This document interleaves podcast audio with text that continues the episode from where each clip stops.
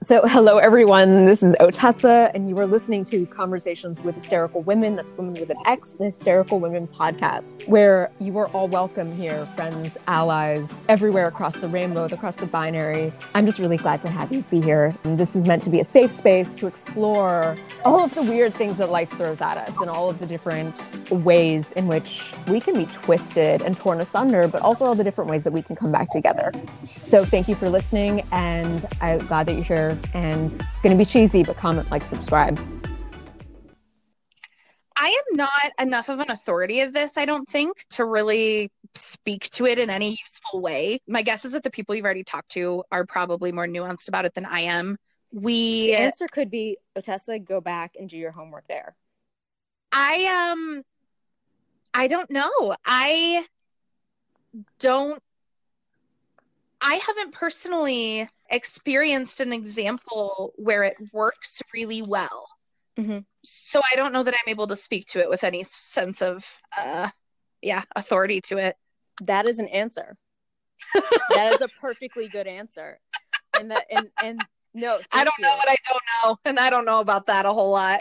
No, and like, seriously, one of the most important things is like being able to say, you know what, like, I don't know but there are places you can go find out go go seek them out.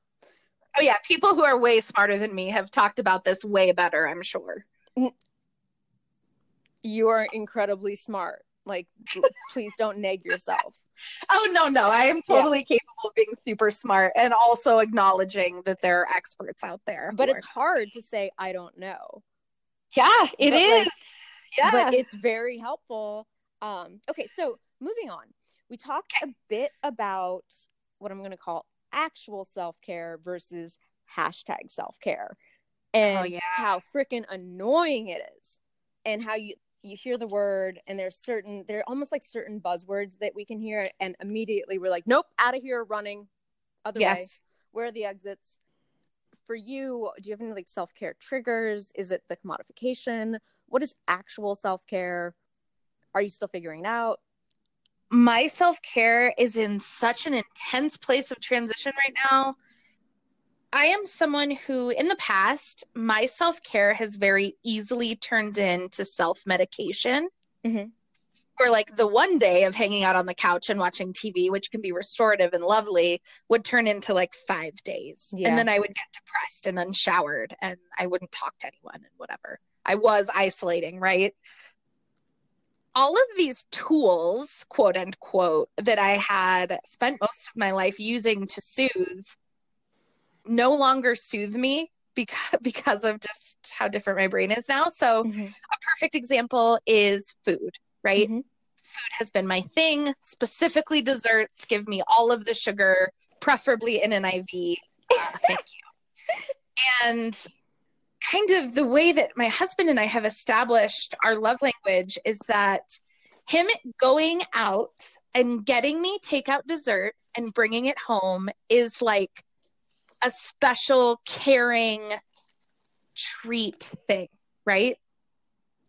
I want to point out that this was happening like four times a week for years to mm-hmm. give you an idea of of how often I was grasping at this to plug a hole it's only been probably in the last four months or so that I was like, hey, I'm having a really shitty day. Can you please get dessert? And he was like, of course. He goes and gets dessert and he brings it home. And I realized that all of the desserts were going uneaten. Hmm. That it was this symbolic ritual act of knowing that someone would say, Hey, you've had such a bad day that I'm going to go out and do this thing for you, versus actually eating the dessert. Yeah. Does that make sense? Absolutely. So like I am currently trying I'm I'm re-meeting myself and I'm trying to learn like what this this current version of me what feels good to me. I live in a state where marijuana is recreational and legal and I was overusing it for a really mm-hmm. long time.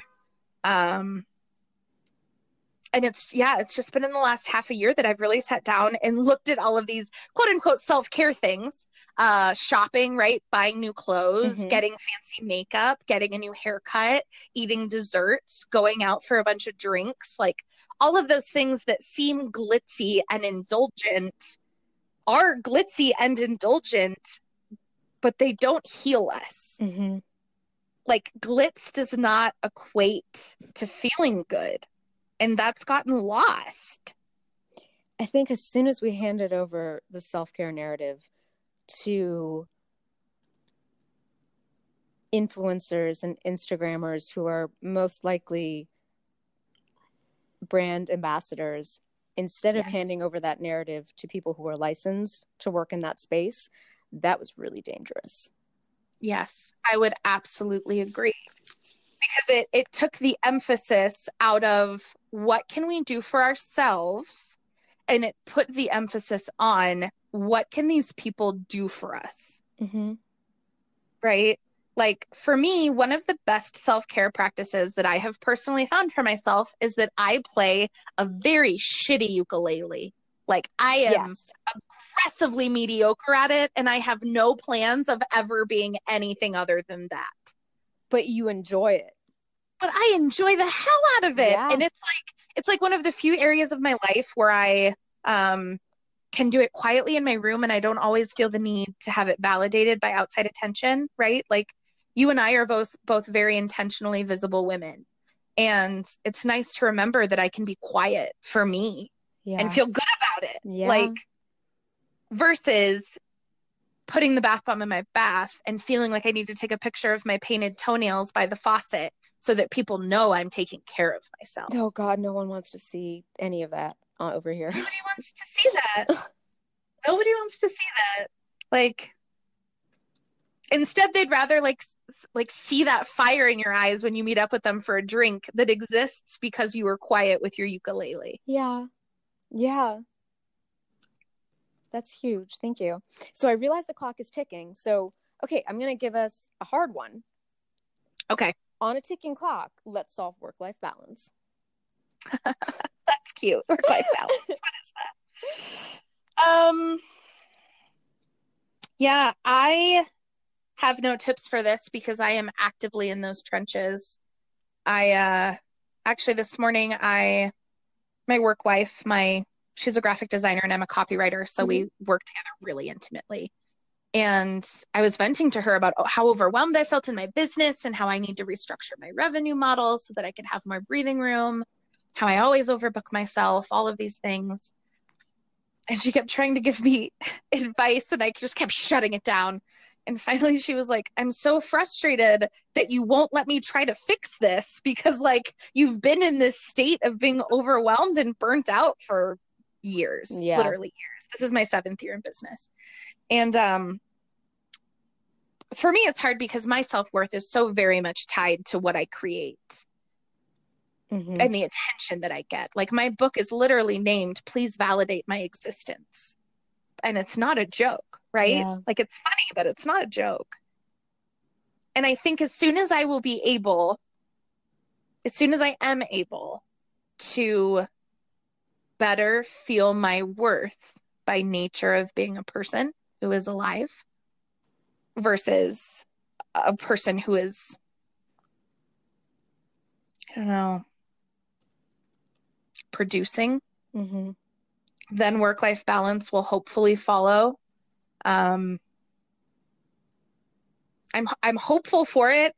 I think somewhere it exists.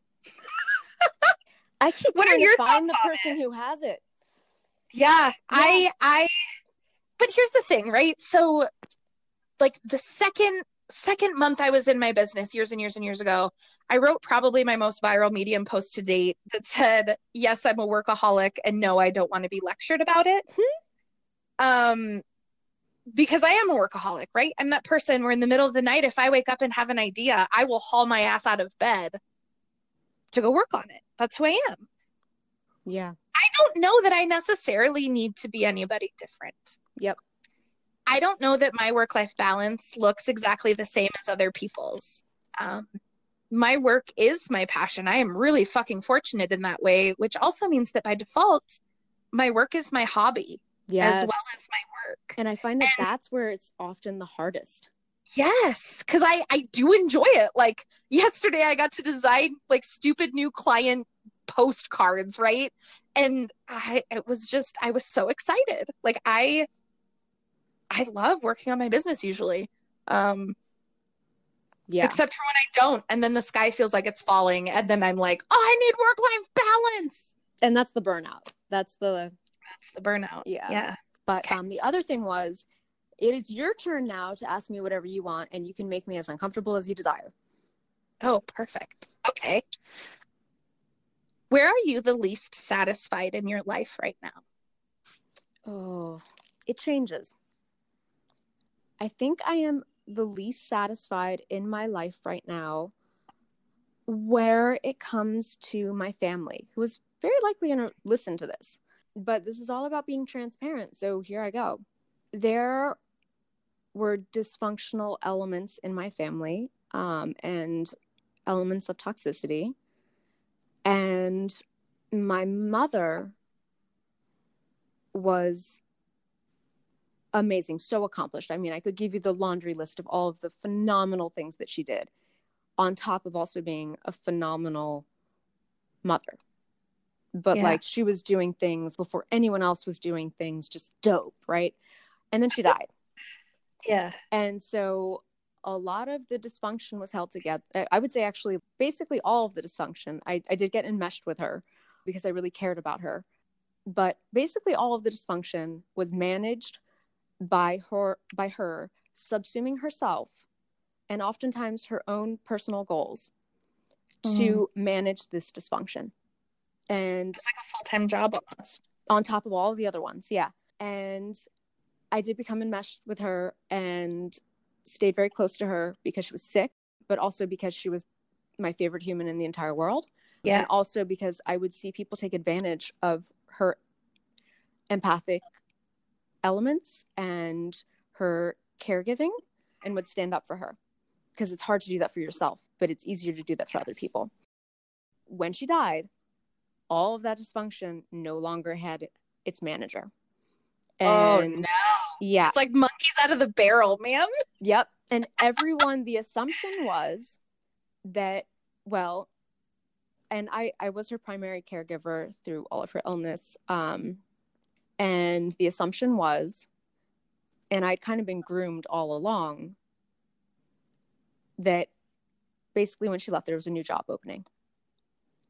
Um, mm. The assumption being that I was going to be the surrogate mother. I was going to, that, well, this is how I feel, and my therapist agrees um, that I was going to be the surrogate mother and I was going to be the surrogate wife, and I was going to do all of those things. Now, this is something that actually my mother talked about with me before she died because she's that dope. Uh, and she did not want this to happen to me. Sure. Like, do not let yourself fall into your trap. Live your life. Do not take over my job. Yeah. So I am. So even she was aware that she was doing it. Holy cannolis! Yes. Yeah. Wow. And I was told by her, as soon as I die, there is I want you to go and I want you to grab this bag and I want you to take it out as soon as possible. This is for you. And I want you to grab it and I want you to take it out of the location immediately. And it was all of her therapy records, all of her journals, basically all of the oh, that gives like, me the shivers. Holy shit. All of the do not let this happen to you.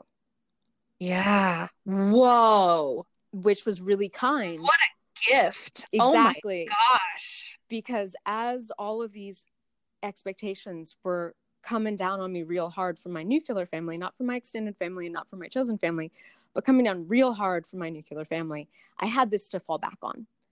But like this yeah. is something that is super in flux and I'm really dealing with because women are groomed to be caregivers. Yes. And I have I don't know if I was inherently empathic or whether that was just kind of a lot of pressure turned me into that. Um, but I go there. And so I have terrible boundary issues. and I was falling into this trap. And if you're dealing with, say, narcissism or yeah. anything like that, um, you know, the narrative of turn the other cheek. It's it's you know, I get it, it's good, but there's also not everyone is driven by logic in the same way. There are some people whose logic I will never be able to understand. Some people's brains work differently, and if you're dealing with something toxic, the answer might be stop turning the other cheek, stop taking it, stop turning yourself into a pretzel and cognitive dissonancing how this is actually okay and excusing the other party and just take a step to the goddamn right or left so that you stop being everyone's emotional punching bag. Yeah. And that sounds like, oh, you're just taking a step to the right or the left. With certain types of people, that is really, really hard because then they double down or will sometimes will triangulate or send flying oh, monkeys. triangulation is the worst, man. Oh, and that man. I'm in the middle of that one. Oh, it's um, so stressful because you want so desperately just to scream how right you are, but you know they're not listening. Like you know you're right. And even if even if I said it, they wouldn't hear it. And realizing no. that like that it's not even worth the time of wasting your breath on it. Yes. Because it will fall on deaf, ear, deaf ears. Um, and that taking a step to the right or the left was actually going to double down on a lot of these habits because they would want to realign me where they wanted me. Mm. And some things have been suggested to me going no contact, limiting contact. A lot of what you said at the beginning really resonated with me because I'm I, I'm like baby steps. Like you took the steps. I'm like baby steps. Yeah. In the process of I just took a step to the to the right and be and being punished for it. Um, and there's projection and triangle and all of those things. Oh yeah. So oh, I'm yeah. trying to I'm trying to navigate that and then simultaneously not feel guilty about it, which I would do of my own accord, but then I'm also being served a lot of guilt and abuse. you know? Oh yeah. So I'm like, yeah. So right now, that part of my life is in turmoil. Man, good job being in it. Like with this family stuff, like you said, it is all just these like little bite-sized baby steps that eventually build up. Cause like you look at me, I uh it took me two and a half years after I stopped talking with my mom to really separate from the rest of that family. And I just terminated contact with the very last family member via Facebook message mm-hmm. about four months ago, where they kept reaching out for my address. And under my therapist's advice, I finally shut it down and said, Hey, you won't be getting my address. Please only reach out if someone's in the hospital. Yeah. Um, so, it, I mean, it's taken me five years to really feel like I have space for them so I would say take it as slow as you need to, as long as you're still advocating for yourself. Yes.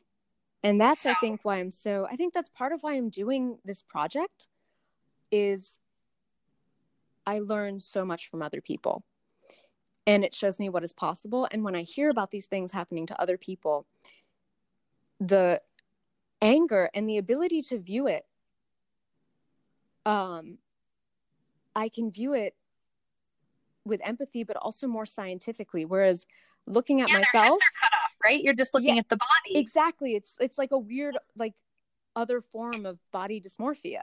It's, it's like, like another disassociation that like gives us distance to see almost. Yeah. But when I read books about it or I hear other people's experiences and I'm like, no, that's wrong. no, you don't deserve that.